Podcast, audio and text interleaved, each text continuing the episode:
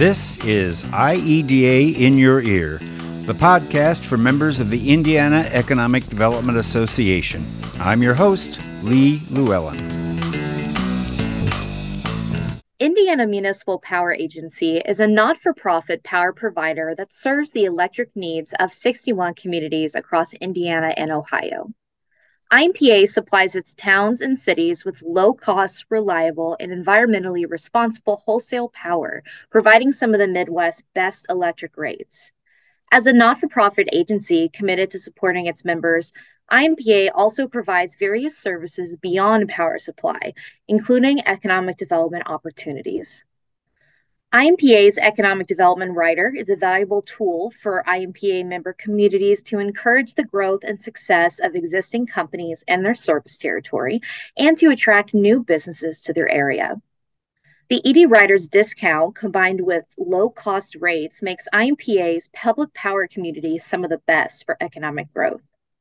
For more information about the ED Rider or any economic development opportunities offered by IMPA, please contact Victoria Rossfrost at victoriar at impa.com. IMPA is proud to sponsor this podcast from IEDA. This is the second of our series of podcasts with the Indiana Economic Development Corporation, IEDC, intended to share information with Indiana's economic development professionals to help build better collaboration to help advance our state. And today we're going to talk again about site readiness strategy of the IEDC and specifically how strategic sites inventory plays a role and why it was initiated by IEDC a couple of years ago to generate more potential development sites. Joining me on the podcast today are Brock Herr, IEDC Senior Vice President for Business Development, Matt Wade, IEDC Vice President for Marketing, and Victor Leotta, principal with Leotta Location and Design. So, Brock, Matt, and Victor, thanks for joining me today.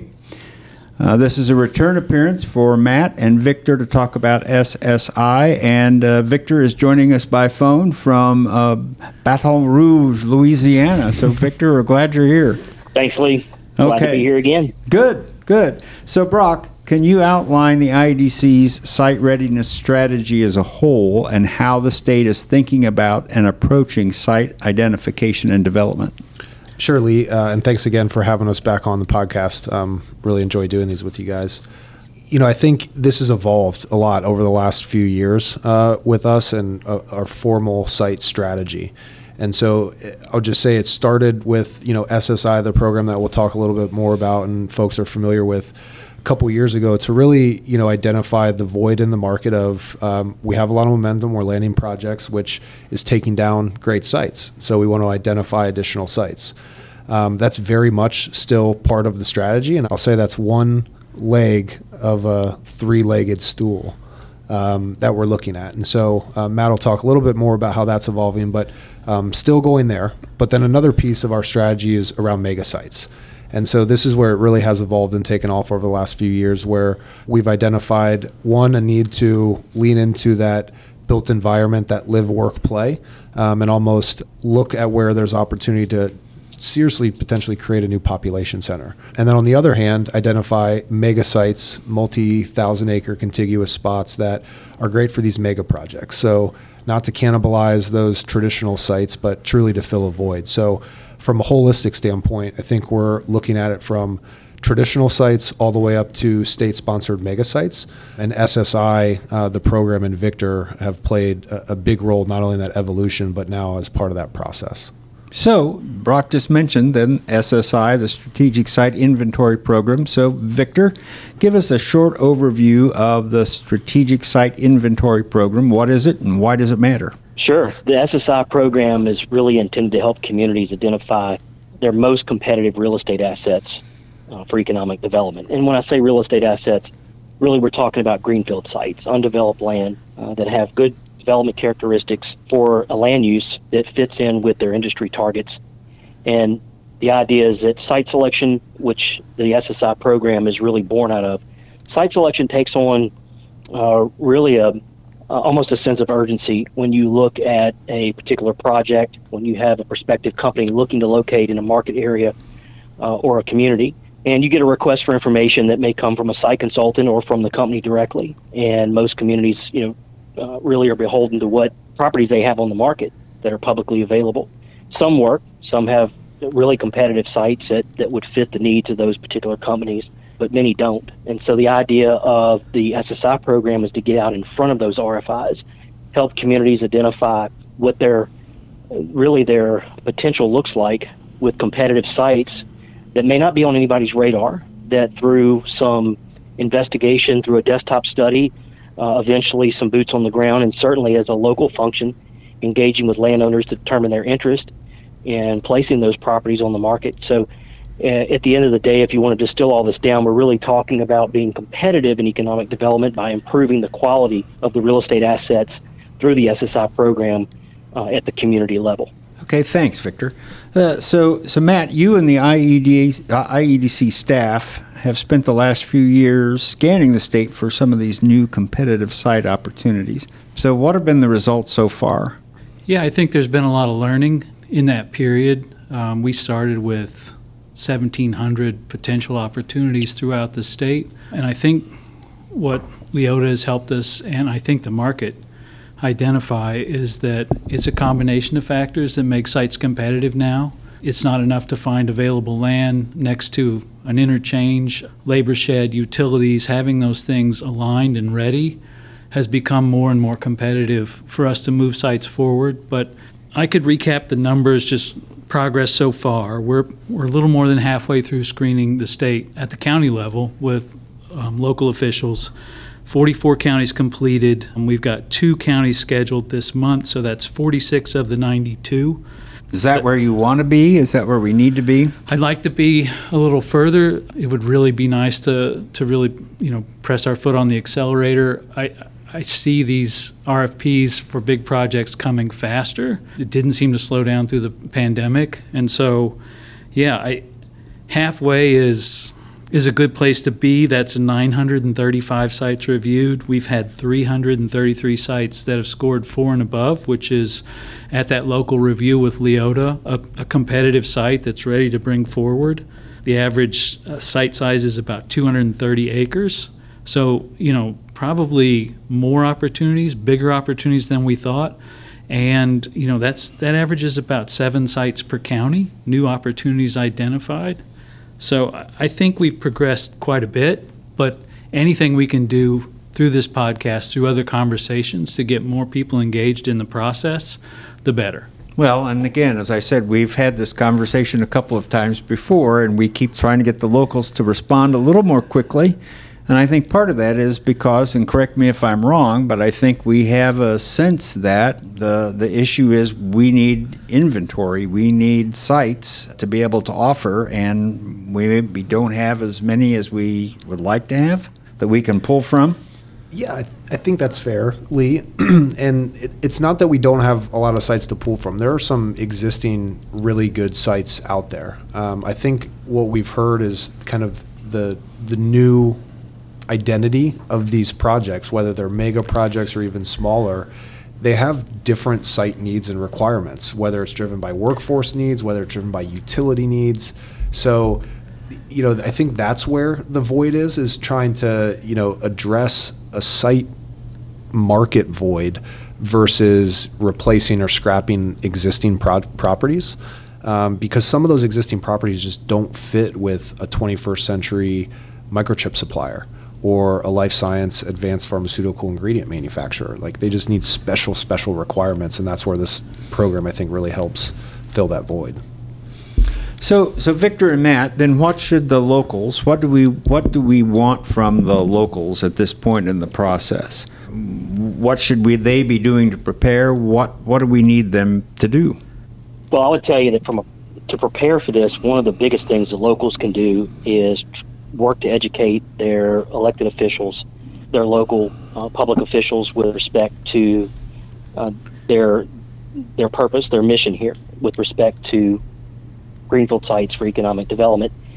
I think everybody can appreciate the need to have uh, a competitive location for a company in their community. But I'm not sure they really fully understand, you know, what they let they have left to work with, and and what is the current, you know, competitiveness of the sites that they currently have on the market. And so, to really get them to understand this initiative, why it's important, what it entails, because it, at the end of the day, you're going to have to get support locally. A lot of these sites are going to have to be potentially go uh, rezoned uh, or go through a land use amendment uh, you need to have some consensus. And I think one of the biggest officials, uh, at least departments within a community, is planning and zoning, and to get their support to understand how this fits into the comprehensive land use planning process.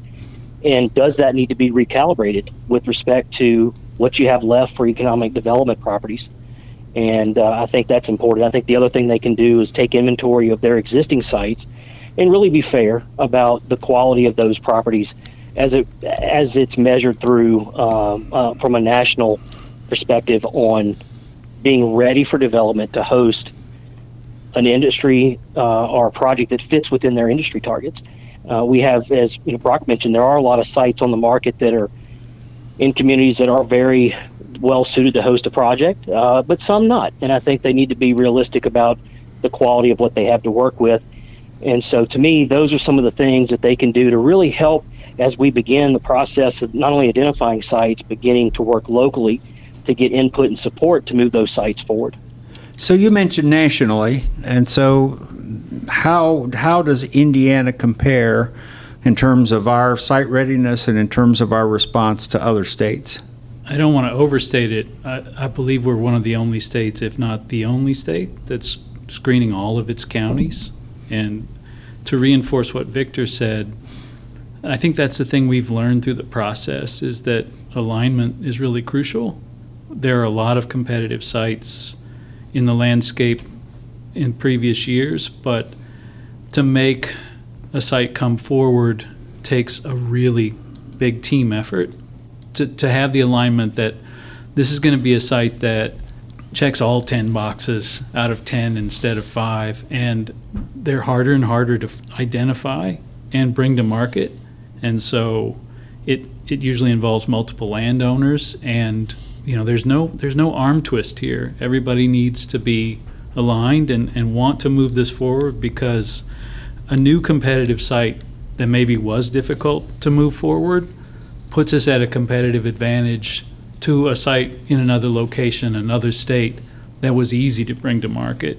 And I think that was the landscape we were in several years ago. It's definitely changed. So let me backtrack for just a minute because you said you were talking about 44, now 46 uh, counties that have participated. Those are counties who have come in to review the site overview that Victor Leotta prepares. So that's the 46 counties that have gone through the process with you and have reviewed their sites but there are probably more counties than that that Victor has done the review on. Is that correct? So the desktop analysis, and, Yes. and I'll let Victor speak to this in depth. Leotta is a, has done the screening of all 92 counties. Okay, so I think that's that's the point I wanted to get across is that we we're not waiting to do that analysis to bring people in. The analysis has been done of all 92 counties, and we're waiting for those other 50 some or nearly 50 some counties to come in and, and do that review right now. we can only do so many in a week, and we can't force folks to want to meet with us and meet us halfway. But to your point, Lee, absolutely, we have spent resources to already map and get ready to do a full 92 county sit down engagement. And to Matt's credit, 46 counties have taken us up on that. Okay. And we And I need to just- bring Sarah Salisbury into this. She has tirelessly been our advocate scheduling and taking these calls, and she knows the entire state better than, than I do for sure. And I just want to point out, I, I, I, I know Matt, I know Brock, I know Victor, I know Sarah. These are nice people. You shouldn't be afraid of coming in and sitting down with them to do this review. So there's nothing intimidating about these people to come in and do this review. So we need to get people in the door. I'm sorry to get us sidetracked Yeah. here, but but I know that that's critical. That we're trying to fill that gap and get those other counties mm-hmm. in, and that's really critical to the whole, I think, strategy for the state is being able to, to look at some of those additional sites and, and hopefully move them toward getting in the inventory, right? And I think that's an important just baseline thing to put out there too is we've already invested the resources to do these workshops. And so at worst, you're getting free information from us that can better inform what you may want to do at the ground level. And at best, there's a pathway and an evolving nature of SSI where we can further partner to, to your point, Lee, get those positioned and, and submitted for actual RFPs. Okay. And I don't think it's talked about enough.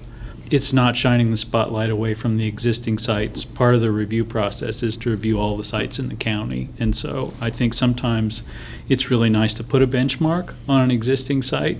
And I think it, it, it allows the community to evaluate if a new opportunity is equal to, better, or per, perhaps, you know, the existing opportunity is a really viable option. So again, uh, sort of long term and in big picture, then how is all of this then fitting up to support the site selection strategy that you all have been developing? I mean, so where does this fit into that?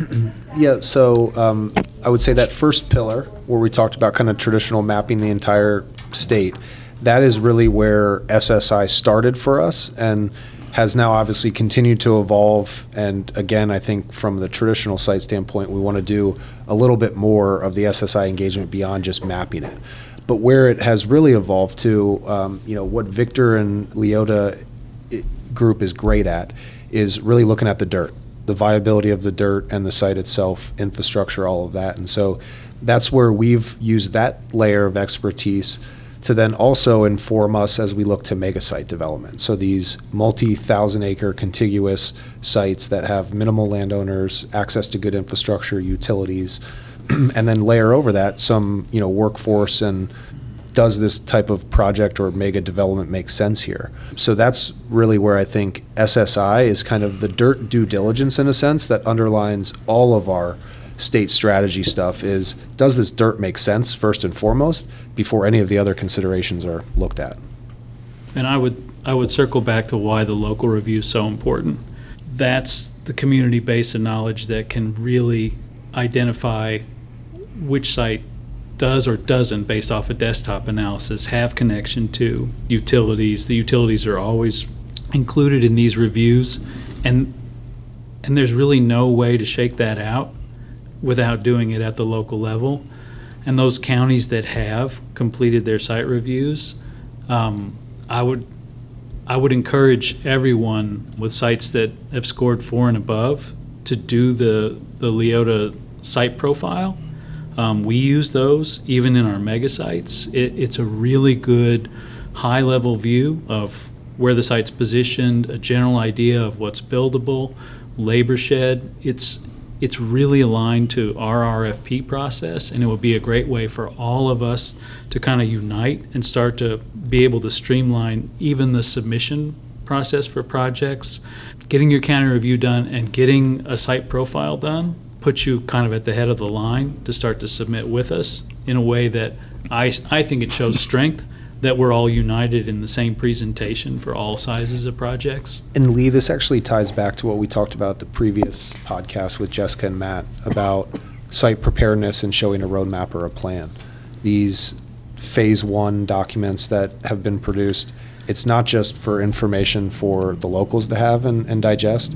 Those are the documents that a lot of the locals actually want us to submit in RFPs for new projects. So you can kind of see where SSI and attractions come together. Yeah, I'll add to the local site review workshop with respect to going into the review process is vitally important. I mean, Matt and Brock both alluded to this. There's only so much that we can glean from a desktop study remotely. We certainly don't know the county uh, these sites live in, and we need that local input.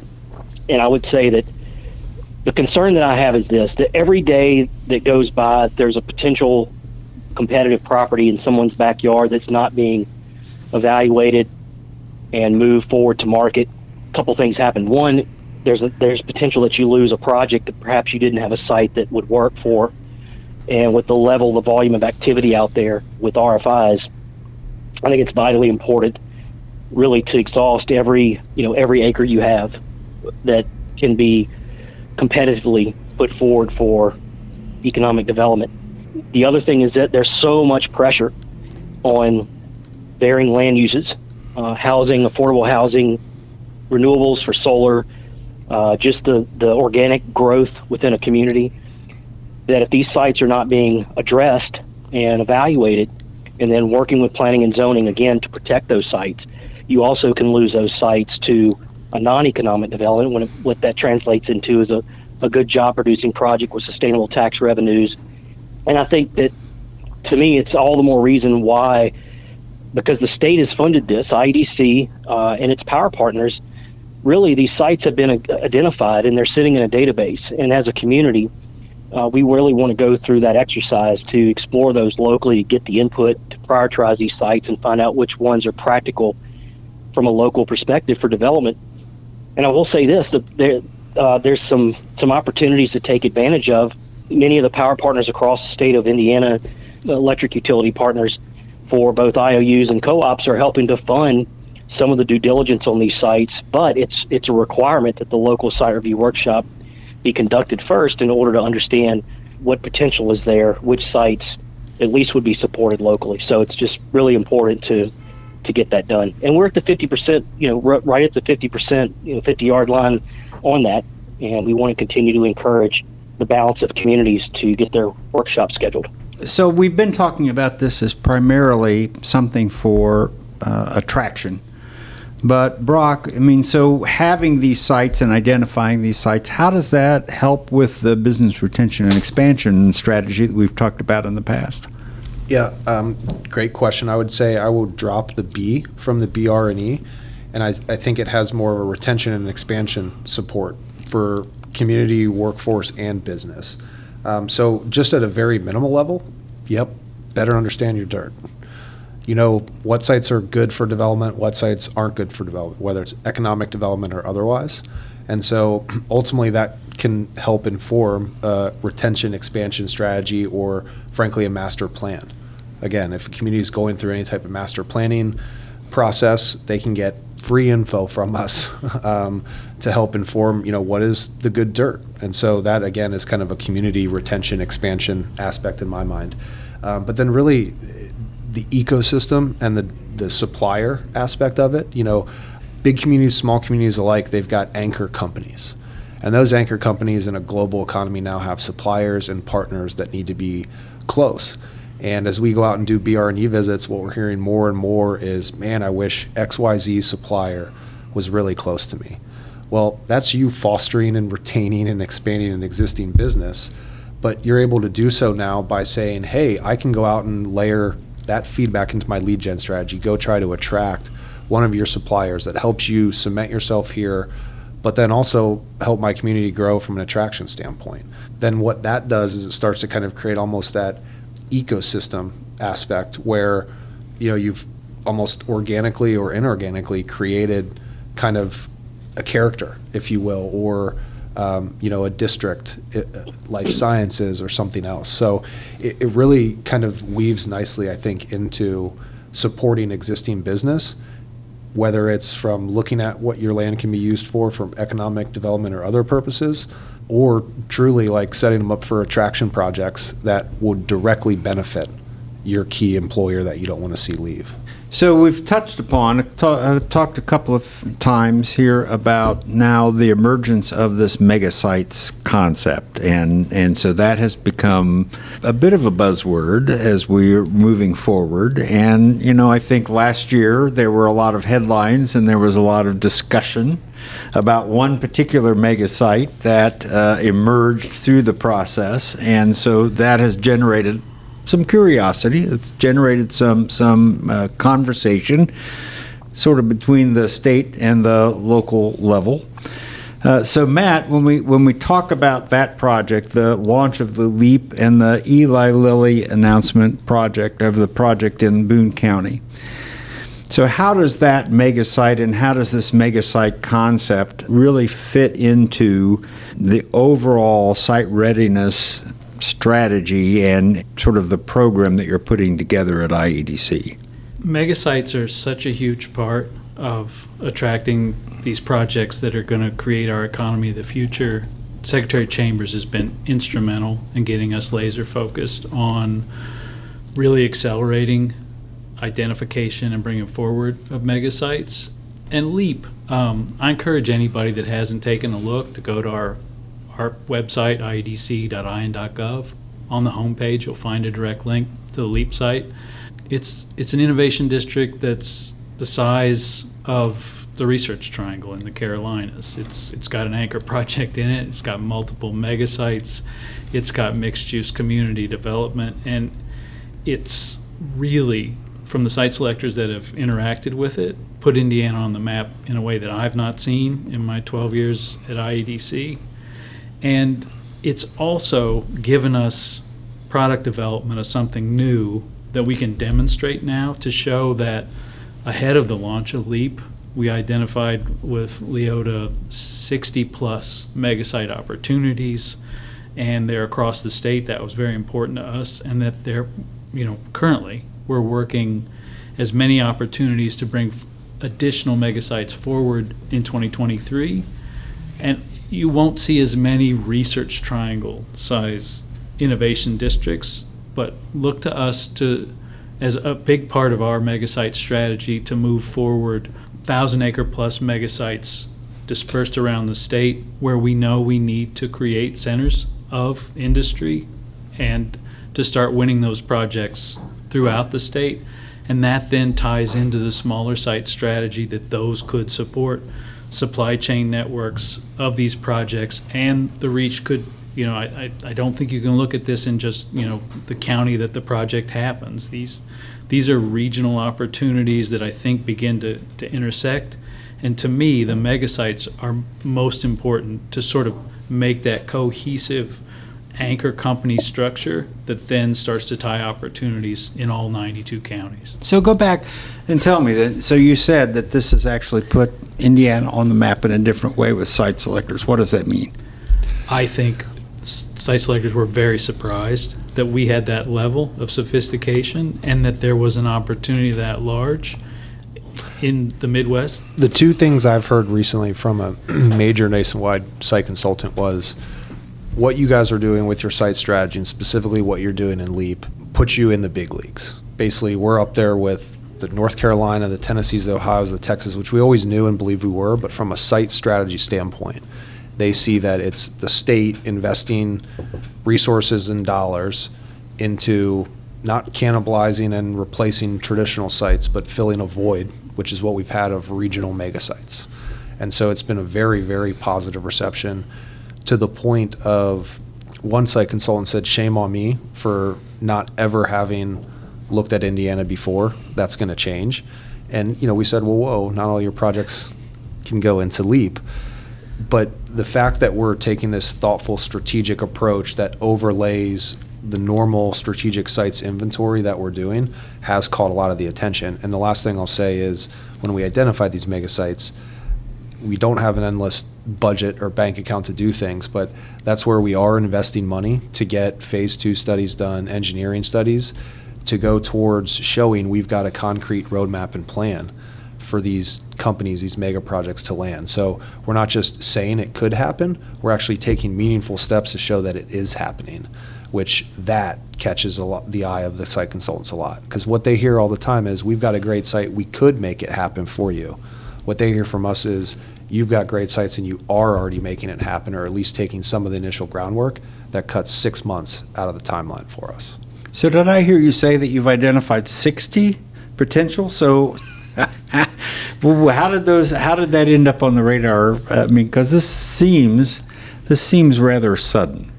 I think it's invisible work to a lot of people, and I think that's the other reason you've heard us encourage multiple times to start getting in these conversations. And I, at first, when we launched LEAP, I, I thought maybe we were giving away some of our hand, and that other states are going. to It's going to take them a couple of years to catch up. So yes, we've been looking for these opportunities for a couple of years, and it takes quite a bit of time to, to move forward at the community and, level. And 60, to be clear, that was the initial pool of, you know, multi thousand acres contiguous.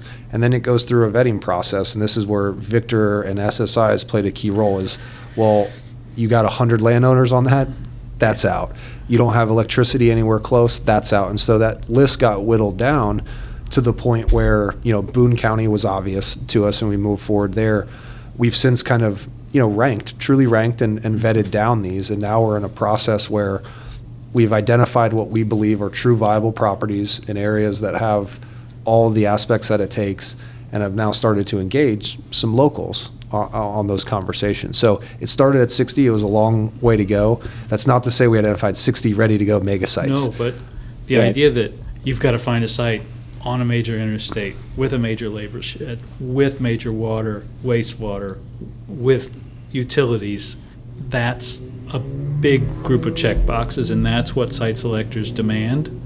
And so these opportunities, I feel like we have an investment now in some successive years of bringing some others forward, but they they are by nature challenging to bring together, and I think that's that's where we can gain a competitive edge is to keep aligning as communities and bring these forward together. So, Victor, is this something that as you were going through the, the site analysis over the last couple of years, this is, was this something that was quietly on your radar screen as you were looking at trying to identify these things? Well, yes and no, and the the the the yes part of that is is that we've always looked for megasites. Uh, the no part of it is is that really, and and Brock mentioned this earlier, the complexion, the nature of manufacturing is changing, and when we looked at the initial go round of what we call industrial mega sites, you're typically looking at a more intensive land use, whether they be for petrochemical or even auto assembly plants. Your typical type of operation that may have uh, more risk associated with human health and the environment, et cetera. You know, it, it requires maybe the same footprint, but you also have constraints where you want to minimize impacts to population centers, high, highly dense population areas, as well as the infrastructure requirements that often these sites require rail, for example. You know, those are some constraints that maybe would limit the amount of sites that you identify. When you when you begin to look for what we call a tech mega park, just from the same basically buildable acreage that's available, uh, but perhaps the intensity of use on those sites is such that you can locate them within a community with, with less risk to being near densely populated areas. Oftentimes, the infrastructure requirements uh, are less stringent. Uh, many times, they actually we want to avoid things like rail, and so I think it opened up an opportunity for us to identify a larger potential inventory of what, what we're now considering to be tech megaparks. So, do we think that having the, the, the mega sites and, and development starting there, does that help or does that hinder some of the other just basic, the, the regular sites that are identified? Because, you know, I think there could be a perception of, well, this is going to drain all of the energy away from other things. And I, I think it truly helps. And this is where, from a, state sponsored mega site standpoint, and LEAP is a great example, we're not offering that in conjunction with the locals to any and all projects. There's a specific type of user and project that we want there. And they truly are those projects that need a thousand acres and hundreds of megawatts. Not every project needs that. Not every project that maybe has those requirements fits within an innovation or tech park. And that's where these other traditional industrial sites, three, four, 500 acre sites that we identify, can still be offered. And so we truly see this as a complement, filling a void, versus being a, a, competitor. And in many cases, I mean, we've already done it with Boone County where we've said to site consultants, this is great, I want to go there. We said, well, so does everybody else. And this project doesn't fit there. But look at all these other great sites in that 45 minute area through SSI that we could show you. And then, as Matt mentioned, the supply parks, the supply chain stuff, like that's where a mega site landing an OEM that needs that thousand acres that otherwise doesn't fit on the 200, that 200 now all of a sudden is incredibly attractive because it's got the OEM five miles down the road from it. So back to the SSI, and, and Victor, this will probably be the third time that, that we, you and I have, have had this conversation, but it keeps coming up when I talk about this process with, with folks in the field.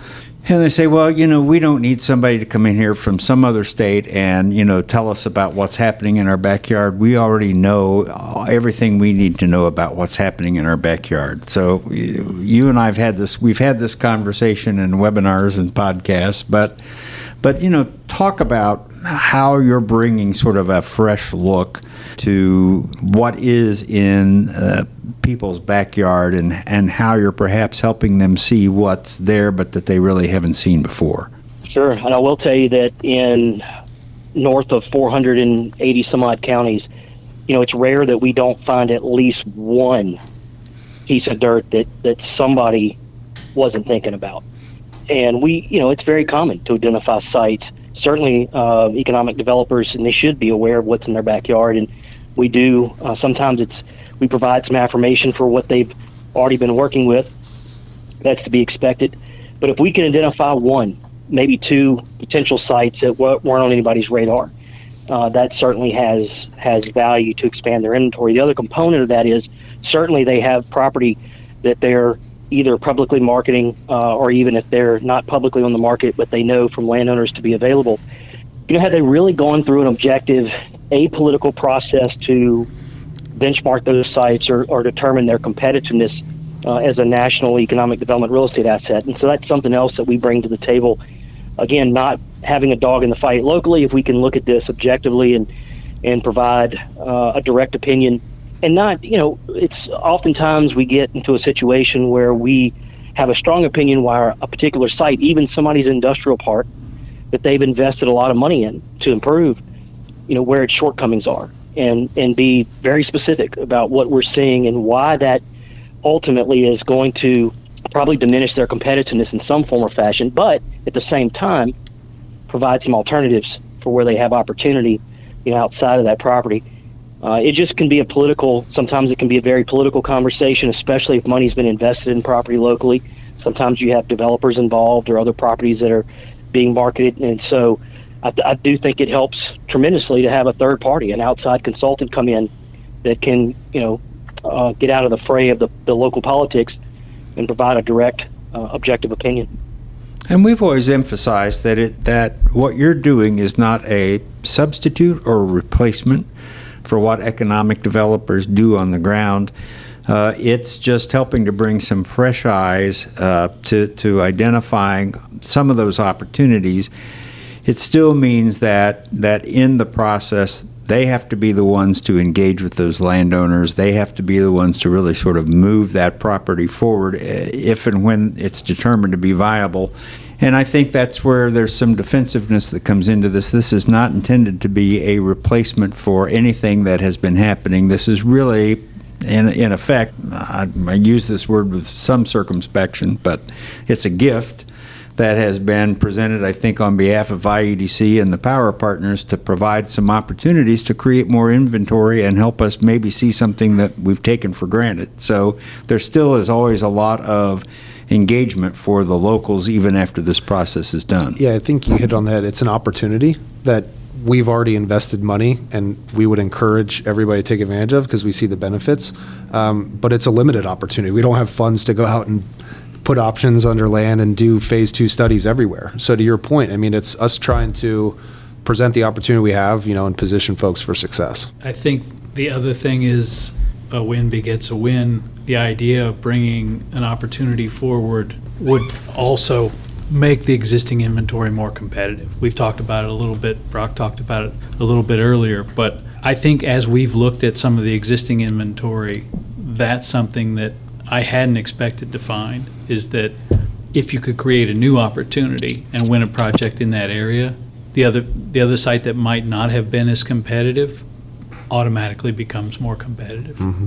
So I appreciate the three of you uh, taking time to chat. So where are we? Where are the big opportunities yet in sort of our site readiness, site selection process? Where are we ahead of the game, and where are we behind? And so where do we go to fill in those gaps? I think we started with this. If you haven't scheduled your local site review, definitely reach out to Sarah Salisbury. That is a great first step.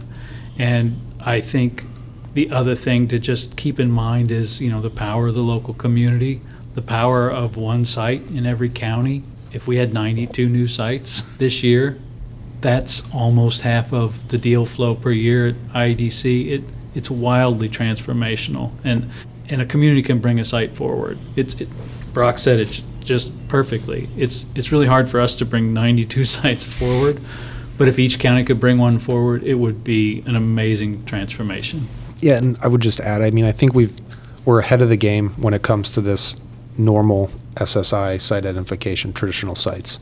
That's something we don't see other states do, and I think we're ahead of most in our mega site development, but definitely behind some. You know, you look at North Carolina, Ohio, they've got five or six state sponsored mega sites. And so that's where I think we're really working to not play catch up, but put our foot on the gas. And so to that point, I mean, we're in very good conversations with some communities across the state right now on the more mega site discussions as Matt and Victor continue to try to map the rest of the entire county or state, I should say. It, let me say this about an advantage that I think Indiana has above other states that really have legacy megasite programs.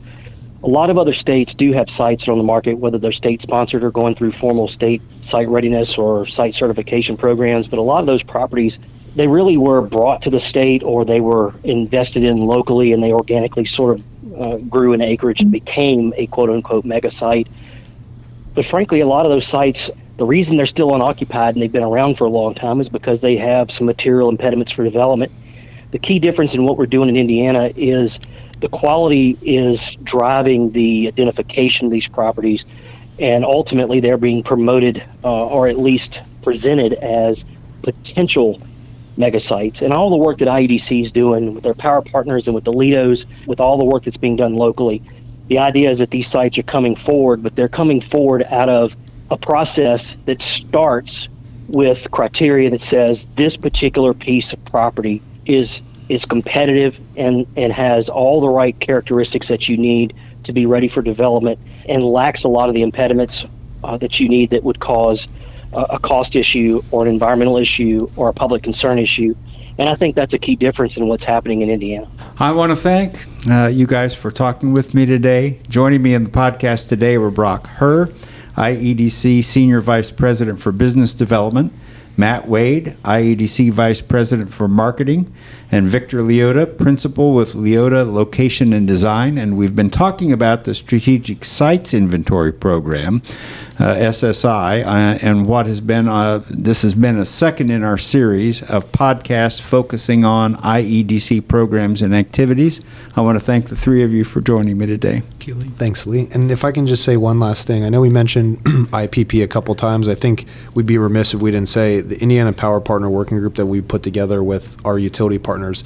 They've been a great partner in this, not just in helping inform um, from a site readiness standpoint, but down to financing some of the phase two. So, want to make sure I give a shout out to the IPP partners as well. Has, that's highly appropriate. So, thanks a lot. I appreciate that. And sorry we didn't get that done sooner. I appreciate that. Victor, thanks for phoning in today. Sure thing. Thanks, Lee. All right. Thank you all. Thanks, Lee. Thank you for listening. IMPA is a proud sponsor of IEDA and its podcast series. IMPA and its public power communities are committed to helping businesses thrive.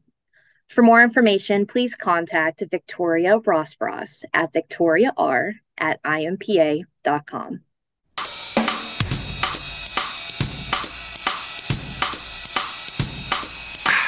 You've been listening to IEDA in Your Ear, the podcast for members of the Indiana Economic Development Association. All content on this podcast is copyright 2023 by the Indiana Economic Development Association, which retains all rights to this content. And by the way, the theme music was composed and performed by me, Lee Llewellyn. Thanks.